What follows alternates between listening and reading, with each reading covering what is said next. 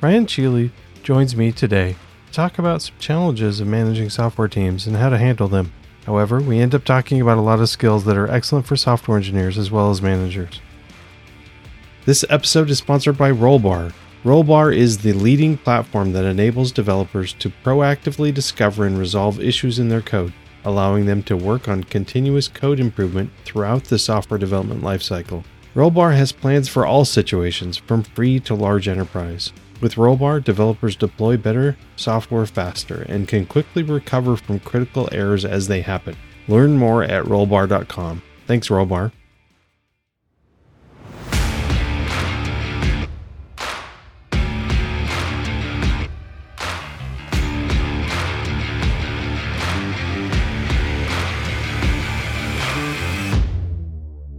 Welcome to Test and Code.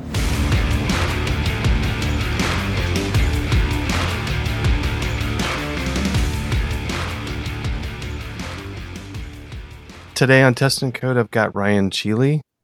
Cheley, is that right? Yeah, that's right. Uh, You, you I got it right. asked you about it, but Yeah. yeah. Um, and welcome to the show. I'm excited to talk about. We're going to talk about managing software teams. As you said, my name's uh, Ryan Cheley. I work for a medical services organization in Southern California called Desert Oasis Healthcare. Uh, Desert Oasis Healthcare is part of a larger organization called Heritage Provider Network, which has uh, 10 organizations in California, one in Arizona, one in New York, and one in Colorado. I actually, uh, my official title is Regional Director of Business Informatics, and I get to manage teams in both Arizona and California, in Southern California. Um, and I've been with the organization for a little more than 13 years now. I started off as a project analyst and moved my way up the uh, organizational ladder, uh, working as an individual contributor on a couple of uh, development teams, and then supervisor, manager, director. And so, yeah, it's been a, a lot of fun. I've learned, a lot of things. I've done a lot of things incorrectly, so that I can kind of uh, talk about those and help people maybe not make some of the same mistakes. But uh, I think I've done some some things pretty well too. So yeah. Oh, that's cool. So, what's your uh, official title? Are you a director? Uh, yeah, regional director of business informatics, and the regional is because I get to hang out with people in Arizona in our office in Chandler, which is right outside of Phoenix. Um, and Okay. pre-pandemic, I used to get to go out and, and, and hang out there for a, a couple days uh, a month, uh, and, and so yeah, yeah. But now it's all remote.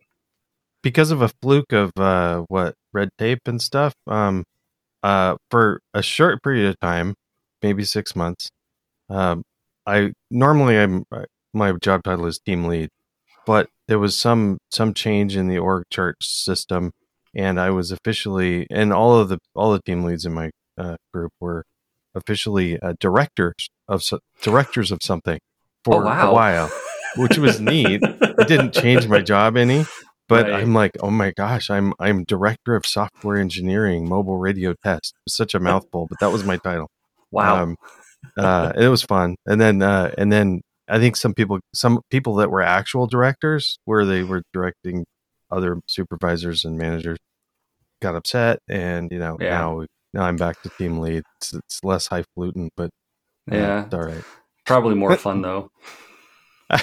more accurate maybe um so you've done uh you're you're both uh you're both a so you you manage not just software people but you also manage people that manage software people yes. Right? Yeah, I do. Okay.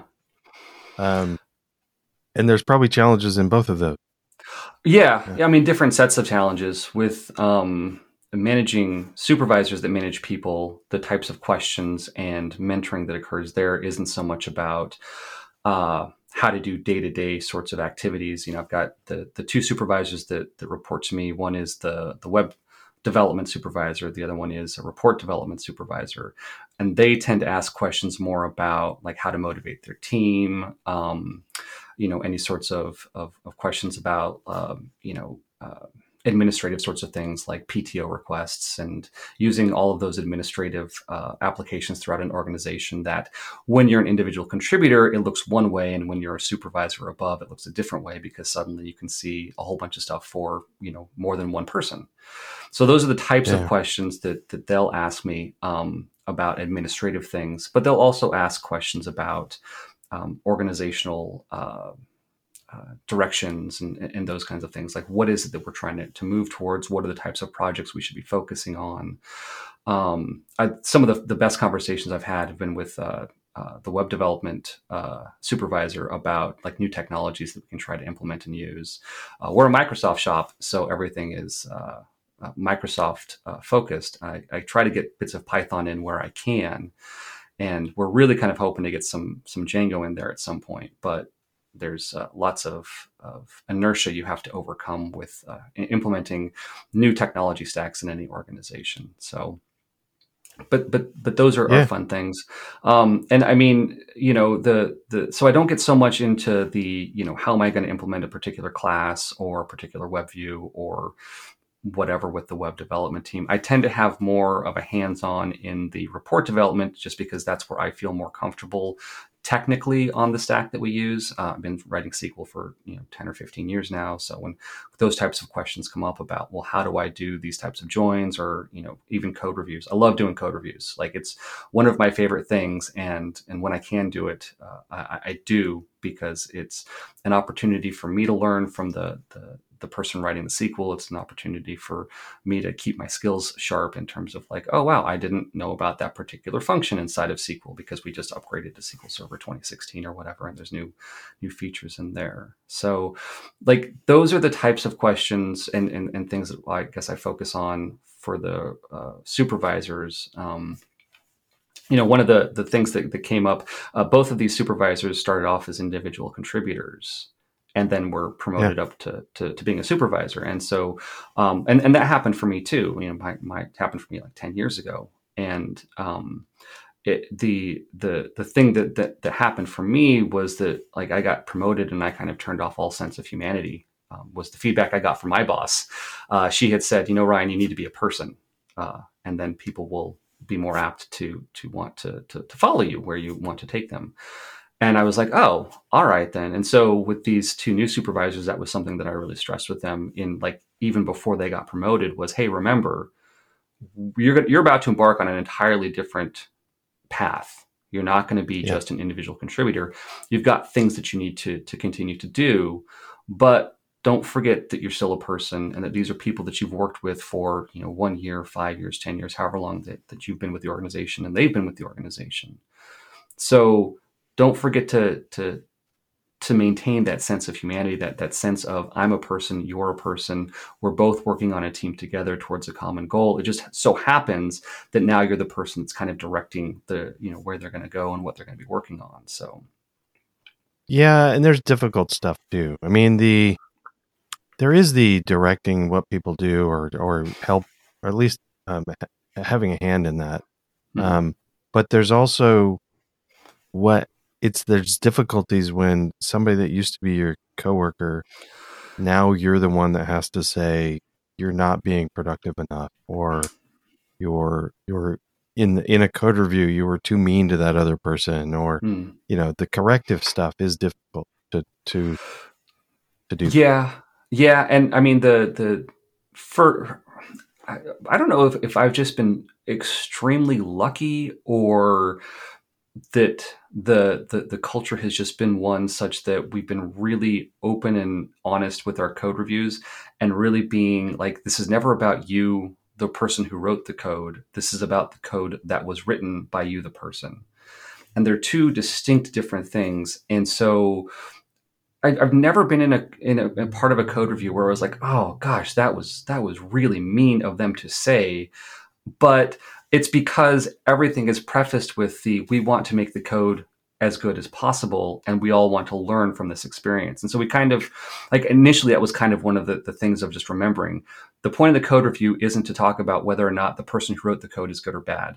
The point of the code review is to talk about is the code doing the thing that it needs to do doing it in the way that it needs to do it and doing it in the most efficient way possible.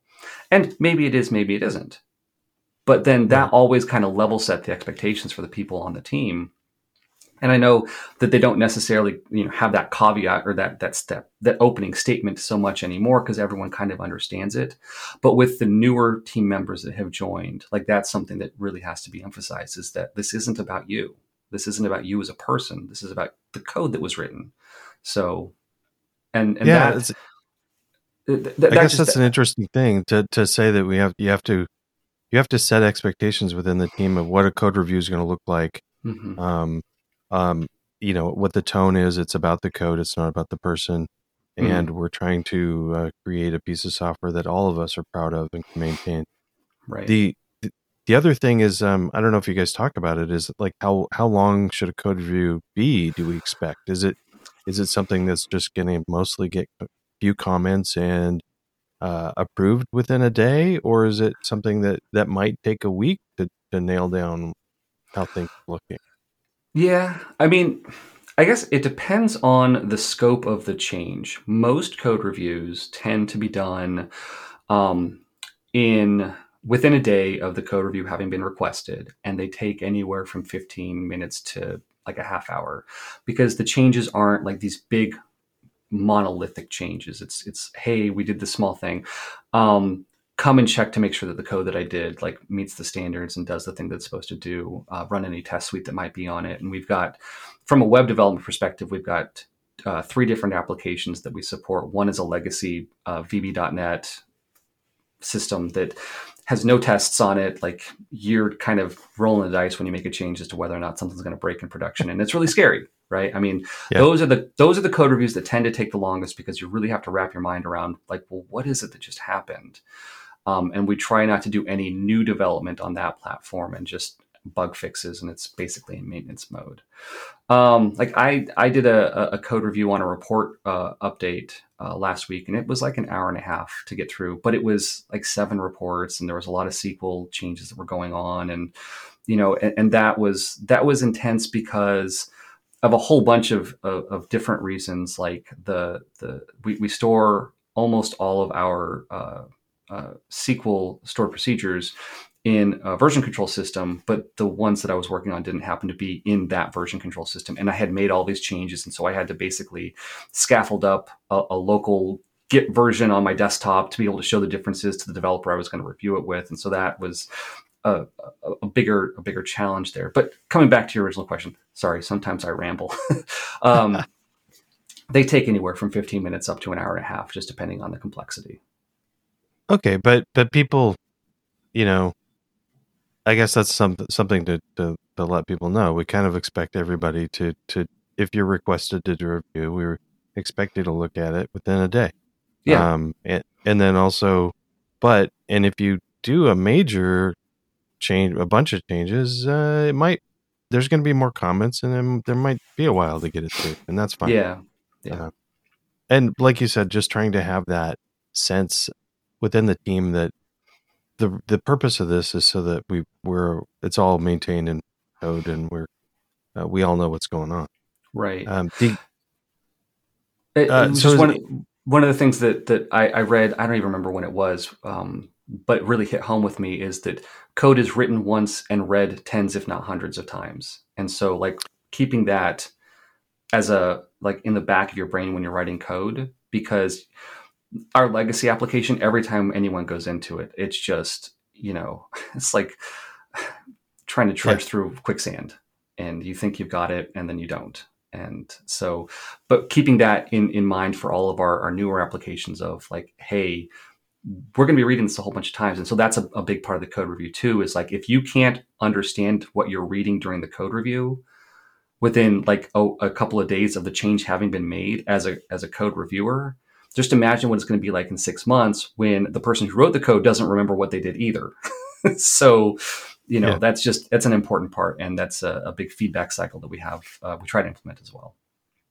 And I, I try to emphasize that as well with, uh, especially with tests, test code, mm-hmm. because um, because people read it when they're already stressed out. Um, the the reason why you read some test code is because it's failing and you don't know why it's failing and you're trying to do something else and this test is in your way. Um, mm-hmm. so uh, so making tests very readable so that people know what you're checking why you're checking it uh, uh, because it, it people will some people will have a tendency sometimes to say i don't even know why this test is here. It doesn't seem to be helping anything. I'll just comment it. And right. you don't want that so uh, uh, not a good thing or just you know we'll put a skip marker on it. It's not commented out; it's just being skipped. um. Uh. Anyway, but uh, one line change fixed it. Um. So right. Uh. But okay, so code reviews we talked about that a little bit. Um. You, since you've been both been a a, a manager of uh, individual contributors and a manager of managers, so what are some um, other than code reviews and stuff? What are some of the challenges that that of being of managing software teams and you know have you overcome this Yeah, um, I mean, one of the, the the big ones is, I guess, developers. I think are some of the most creative people. Right, a lot of the the way that that the the the education system is structured, I think, is kind of wrong in that respect. Like there are these super creative sorts of things like writing code, doing math that they get put into like these sciency sorts of categories. And so there's the College of Liberal Arts where all of the historians and the writers go, and there's the College of Science and Math, and that's where we put all the math people. And we never have that expectation that they're going to cross paths. But like writing software, it's it's an inherently creative process. You are given a problem that you then need to solve, right? Yeah. And so much of that that can be difficult for like anyone is well having a full understanding of what the problem is.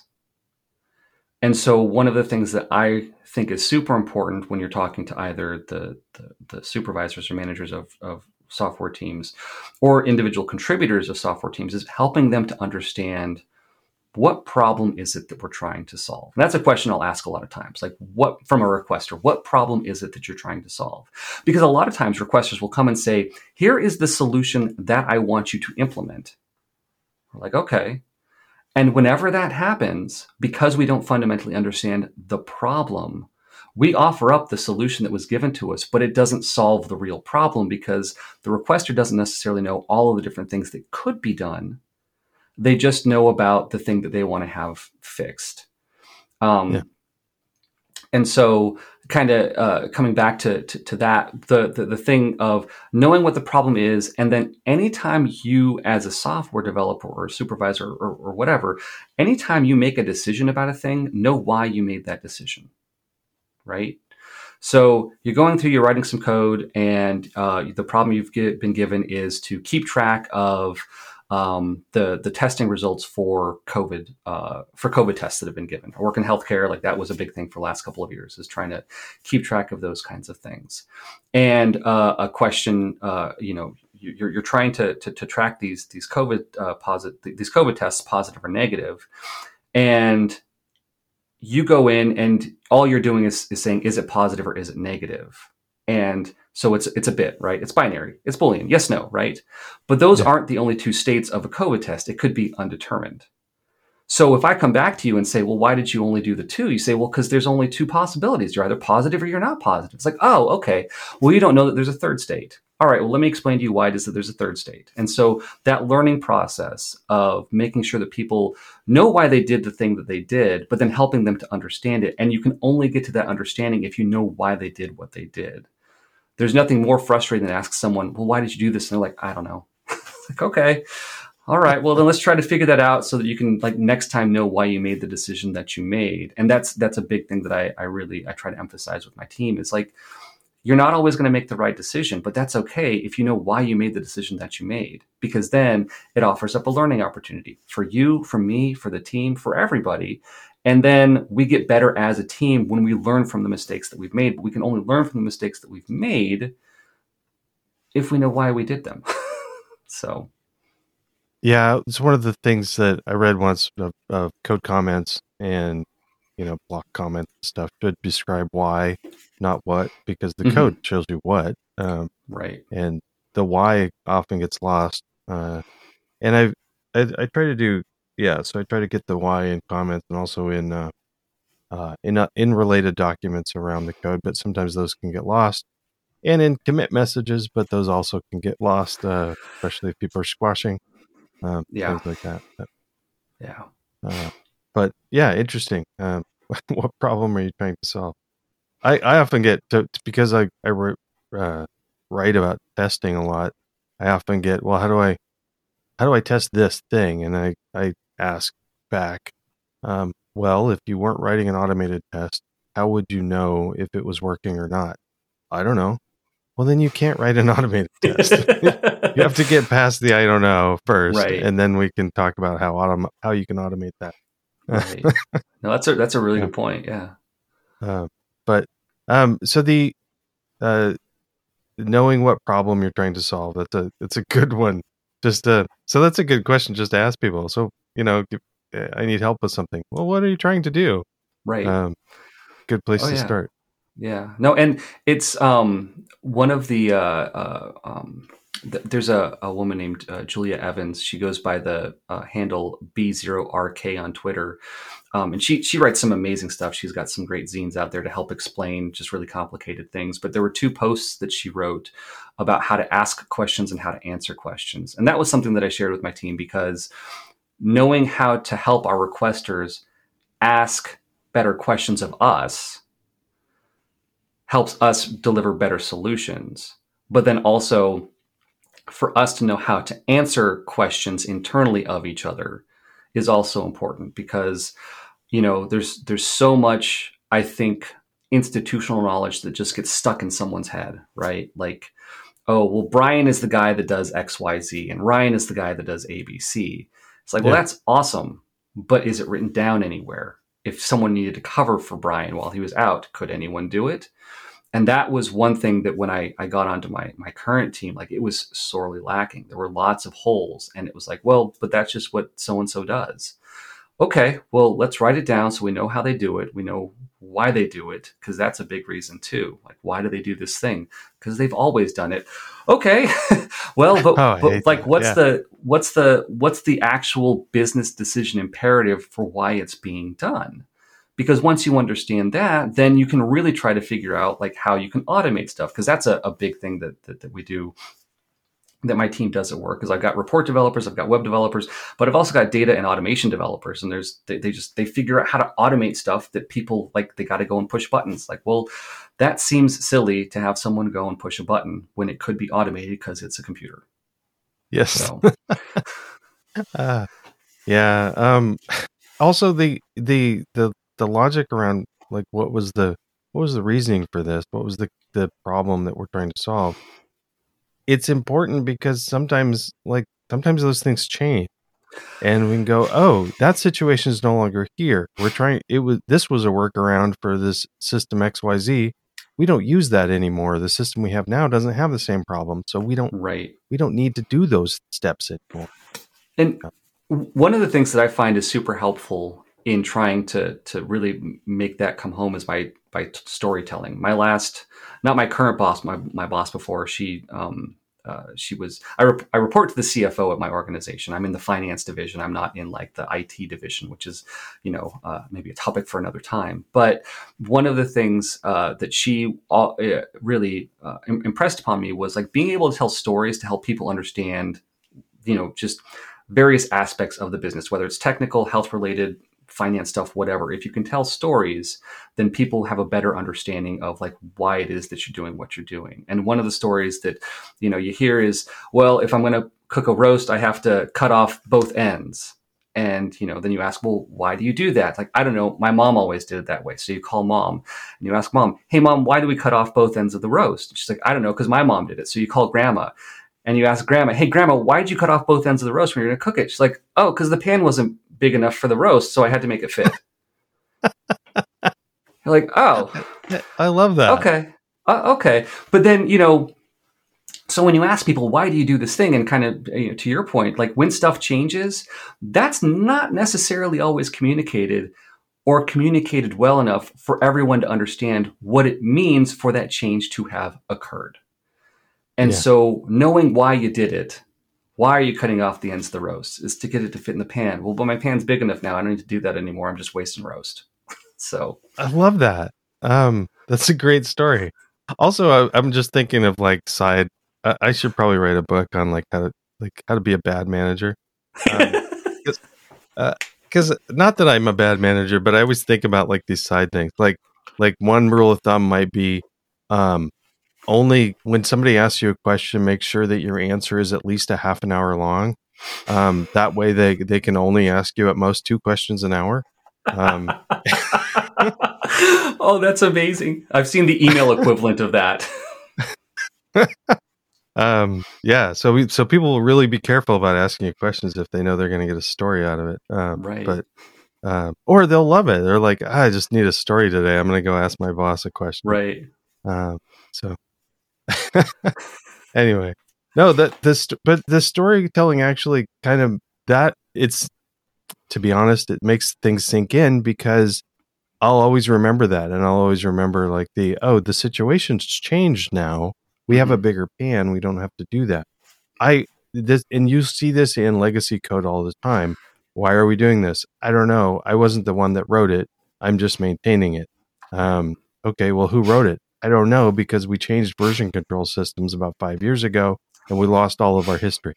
Okay, well, bummer. Uh, so, um, yeah, yeah, things like yeah. There, there, there's a um, there's a scheduling application we have at work, and there were a couple of fields that were captured. One was um, deceased date, you know so you call someone to do a, a schedule uh, for for an appointment and you find out that, that, that, they've passed and so you want to indicate that so that the membership records can get updated but one of the questions that was part of that was where did they die and i thought well that's that's a weird thing why would you why is that important yeah. and we're converting this this scheduling system to our, our newer platform because uh, we have to. And as we were going through it, the developer was just taking what was there and putting into the new one. And I we did a uh, like a demo, and I why are we asking that question? And he said, well, because it was on the last one. I said, well, but I'm almost sure there's nowhere for that information to get put in any one of our systems. And it's got to be kind of awkward to just ask on the phone, okay, I'm really sorry to hear that so and so passed. Can you tell me where they passed? I don't know that I would want to answer that. And so, you know, we kind of got down into it. And sure enough, like it wasn't anything that it was information that's essentially being ignored. No one is using it, so there's no reason to port it over to the new system. And there's no there's no documentation as to why it was asked in the first place. It might have just been a nice to know sort of thing that then got institutionalized into the well, but we always ask. But no one like the code wasn't commented. The original person who wrote the code, any of the, the specifications on the document, like it was all gone. Like no one knows no one knows why the system is built the way that it's built because it's gone through like three transitions in the time that we've had it. So yeah. there's just this field like, oh, okay. But you know, getting back to the why do we ask this question? I, I, don't know because grandma always cut off both ends of the. But also, like even like some of that stuff, it's interesting. You were talking about keeping the human aspect of becoming a manager, but also we're creating software systems I think it's worthwhile for even even people that are tasked with just automate this thing or create this new web form to ask back, really, should we be doing this? Because if I if if I was if my parent passed away or something and you're contacting me about something, I I don't want to answer. Like I don't even know what you at what you mean by where. Do you mean right. like what city or what room of the house or you know? Right. I don't know how to answer that and then also the date like why why we need to know why because somebody might ask like they're dead just deal with it uh, right uh, right um but uh but i don't know why why did we need the the, the date uh maybe so that you can verify that um i don't know um yeah so interesting uh but Oh, now I got off on a tangent, but but but that, that I mean, you're you're you're you're exactly right though. The the the the human parts of like software development and using that that critical thinking of like well why do you need to collect this information in this particular case it's like something that's a little you know a, a little touchier because it has to do with the, the, the passing of someone that you may be close with but you know also just asking the question of like well okay why are we collecting this information? What are we going to do with it from this web form? Um, yeah. You know, like how, how does that impact other parts of the system and, and, and truly like understanding? But then that gets back to the, the, the bigger question of like, what problem are you trying to solve? Well, then one of the other, uh, one of the things I've seen um, that it's a little less touchy is software defect tracking systems. Uh, often they'll, one of the common things is like right out of the box, whatever system you're using, it'll ask for a there's a summary field and a larger descriptive field. Um, but then you can customize it. And a lot of companies or projects or teams will put in a whole bunch of other fields. and um and I I often push back on that of like, you know, if if I need to put information in there, I'll put it in there. Um and also just to make sure the fields aren't required because mm-hmm. if it's required, you need to make sure that in all situations people know how to answer that. And in in a lot of lot sometimes uh, I don't know is really the right answer, and it, people don't like writing that in there. So making a field option probably better, yeah. forcing people to say I don't know for sure. Um, but uh, but the other, one of the things you mentioned uh, was this um, this how to ask a question, how to answer questions. One of the things I found, not just as a manager but also a software developer, um, is learning learning where the resources are to find answers anyway um, mm-hmm. and then knowing the things that I can't find out on my own um, to be able to when the, when when I'm talking about a problem or somebody's at you know we're in a meeting with you know, lots of people and people, somebody's describing what needs to be done to be able to be thinking about all of the things you all the information you need to implement it and then coming back and being able to ask a question that really needs to be answered right then or soon um, th- those skills actually it doesn't I, I, I try to emphasize this with everybody it doesn't make you look dumb it actually makes you look smart. Um, for sure. to, to, be able to uh, to ask questions that maybe somebody hasn't thought about um, and while they're thinking about a solution being necessary is the right time for them to think about like okay you're asking me to do this thing. We don't have some of this information where are we going to get that information from yeah. Yeah, no that that I think is one of the underappreciated parts about well a lot of software development uh, whether it's, you know, the, a web form development or you know web application or reports the number of times that people will ask for data that we simply don't have and there's yeah. no mechanism to collect it it's like, well, we can't write a report that does that because we don't know any of that information because it's not collected and there's no way for us to collect it. So we would have to build the way to collect it before we could even begin to think about asking questions of that data in the first place. Um, and that's that's that's I mean um, th- that's a, a big part of what we do is trying to figure out well where does this data live if it lives anywhere what's the source of truth how do we get that into a spot where we can leverage it to be able to you know make our web forms? I mean because we've got lots of different systems internally um, either vendor supplied or, or uh, in, you know internally built and we need to integrate those systems in ways that help people most effectively do what it is they need to do. You know every time i hear that someone has to have you know not just several different browser tabs open, but several different browsers open because one application's only supported on Internet Explorer, one application's only supported in Edge, one application's only supported in Chrome. You know, it just it, it makes me crazy because it's like, well, why can't we do something about that? And you know, it turns out we usually can. It's just a, a matter of having the people to be able to do it. Um, you know, that's that's the, the the other big thing about managing software teams is that once you have an internal software team, is that everyone wants to use the people on that software team to solve their particular problem. And it may not be, you know, an imperative of the organization that that particular problem is solved in a software driven sort of way. It may just be an Excel solution, you know, yeah. and people don't necessarily like to hear that answer because using Excel can be harder for them than it would be otherwise. Um, you know, I I, I, had a conversation with a group um, where they were talking about needing to generate out a report, but there wasn't anything to collect the data yet. It's like, well, we'd have to, to build something. And we went through a, a, solution that was already built inside of our EHR. And the person had said, well, I just don't really know if this is going to, you know, serve our needs. You know, uh, Ryan, can you and your team build something? And I said, yeah, we can. But something you got to remember is that the solution inside of the EHR you could start using next week. If we want to build a solution, I don't have people to do that for six months. So if you want to solve the problem right now, like here is the solution to solve it right now. Yeah. But if you want to wait six months and keep doing Excel, we can totally do that too. And it, it's just trying to get people to, to understand that the, the, the software resources, the software development resources, they aren't infinite, right? And there's always yeah. something that someone wants to have done. And there's already current projects that are being worked on, and just trying to move through all of those things. And so that's a, a big part of like managing the, the, the teams as well. Is not just managing the teams, but managing organizational expectations about what's even possible to do given the resource constraints that we have.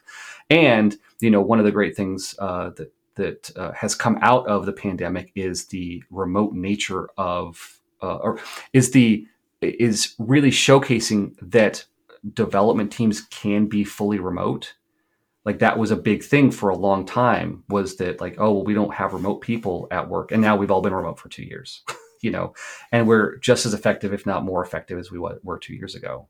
So what was the what was the were you in cubicles before or?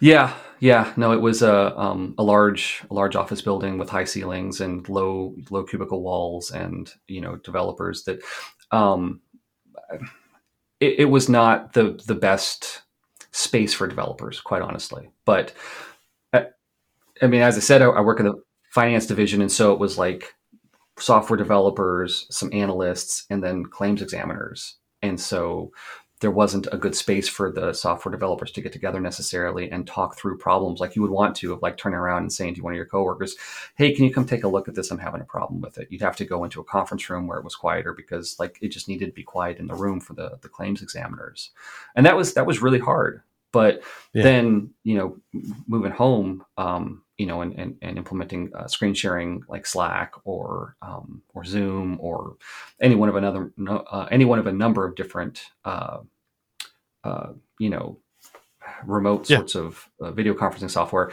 Like that really helped because suddenly you know you don't have to worry about how loud you are for anyone else in the room because it's just you in an office at your house most likely. And you're using your keyboard with your setup all your stuff. I mean we had a similar situation where we had um we we didn't have to be quiet for any particular reason but i i didn't it, it was disruptive so if you start talking with somebody and you're working on a problem together for an hour, mm-hmm. the six people in the room or, or six or eight people are going to hear you, and they're like, are they're kind of affected by their productivity.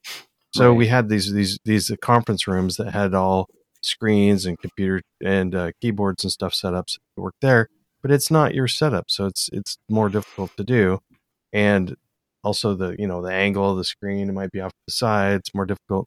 Um, the the one of the things that I one of the challenges with working remote though is to encourage that encourage people to say um, uh, you don't everybody's working so if you if you need some help with something just ask say hey can you take a look at something and then just trying to get in the habit of doing that more often because it's healthy to be able to say right can i just grab you for 20 minutes and talk you through what i'm going you know, I've got a, a, solution that I, I think is going okay, but I maybe I'm going in the wrong direction. I just like somebody else's eyes for a minute.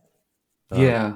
Yeah, I think like that is one of the hardest things is trying to encourage that collaborative nature when everyone's dispersed, you know, yeah. and really like one of the things that, that my team does every morning is we have, you know, we do um, agile like sorts of things. You know, no one seems to be truly agile because everyone says, "Oh, well, you're not doing it right."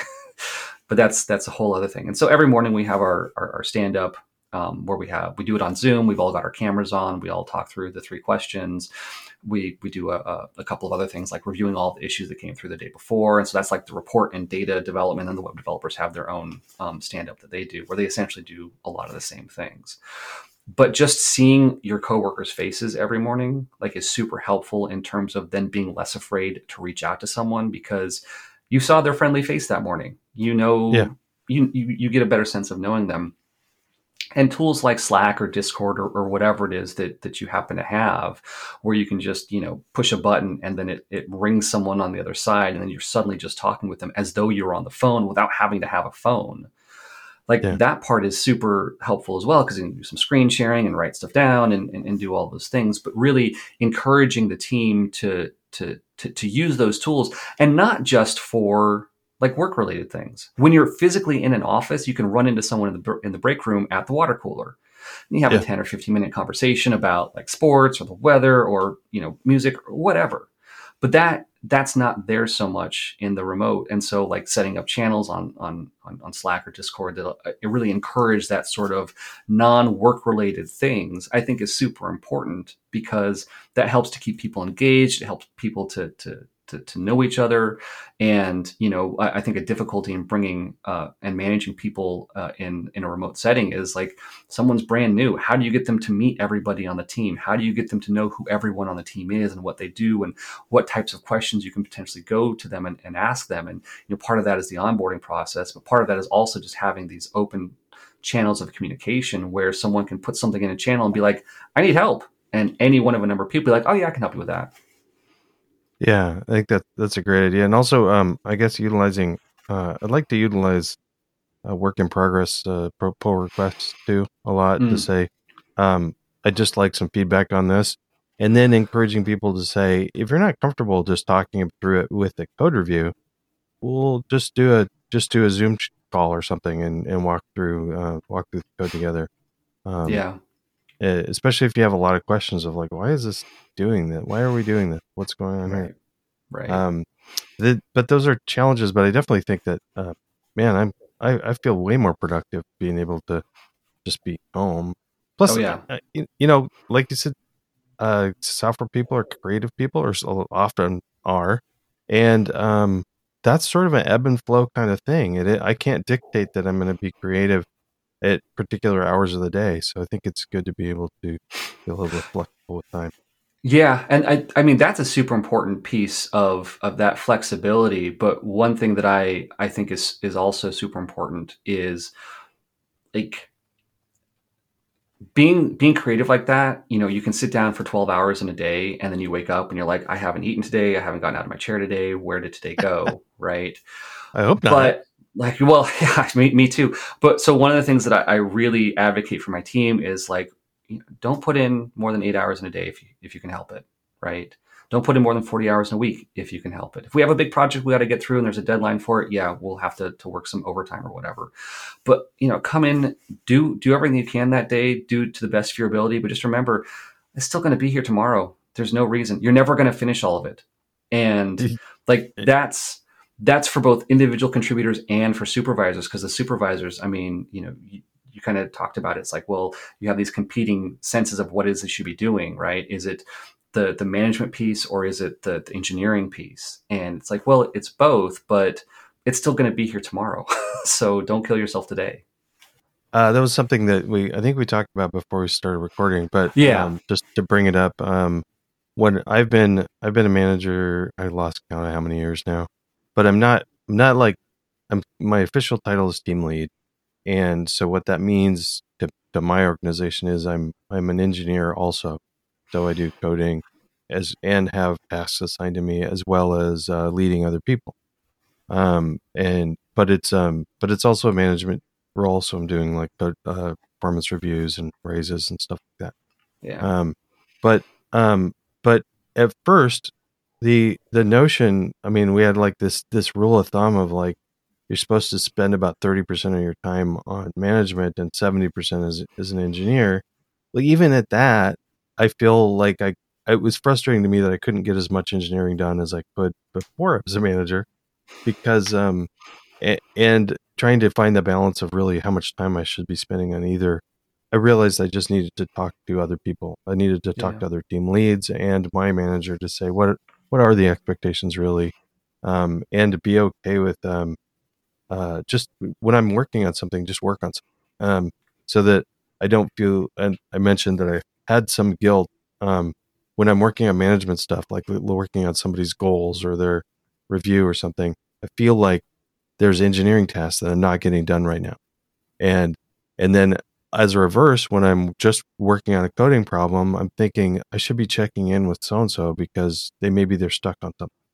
And just learning to be that was a learning curve for me to be okay with. Uh, no, I, I I've scheduled my time. Today I'm working on this, and right now I'm working on this, and I don't need to think about those other things right now. Those will those yeah. will come later.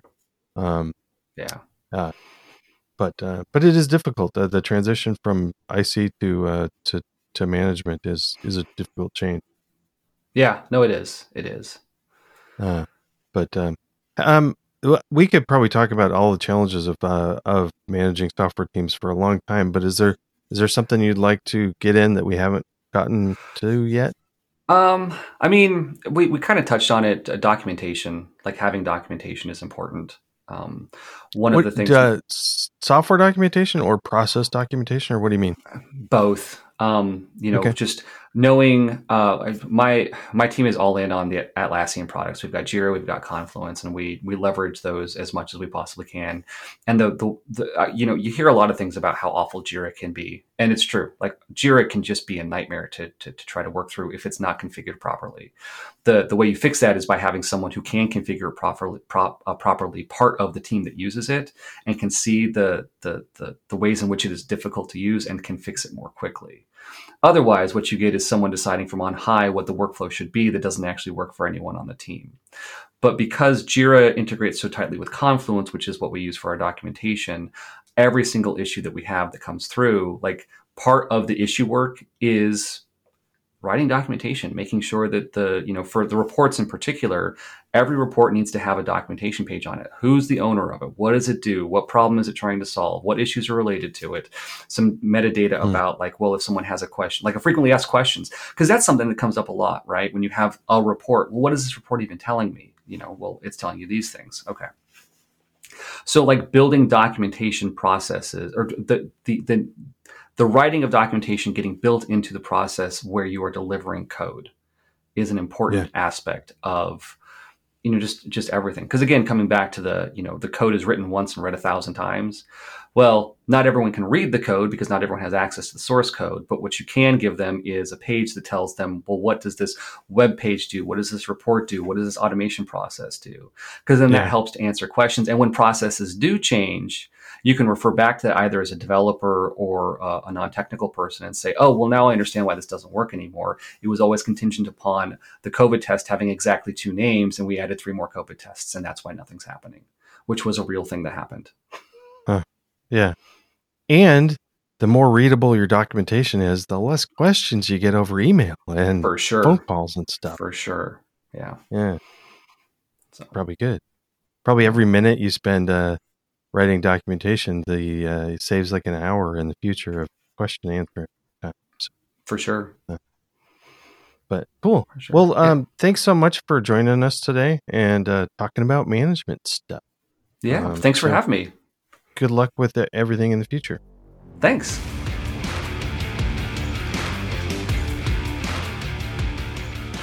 Thank you, Ryan. Very interesting talk. Thank you, Rollbar, for sponsoring. Rollbar enables developers to proactively discover and resolve issues in their code so they can work on continuous code improvement throughout the software lifecycle. Learn more at rollbar.com.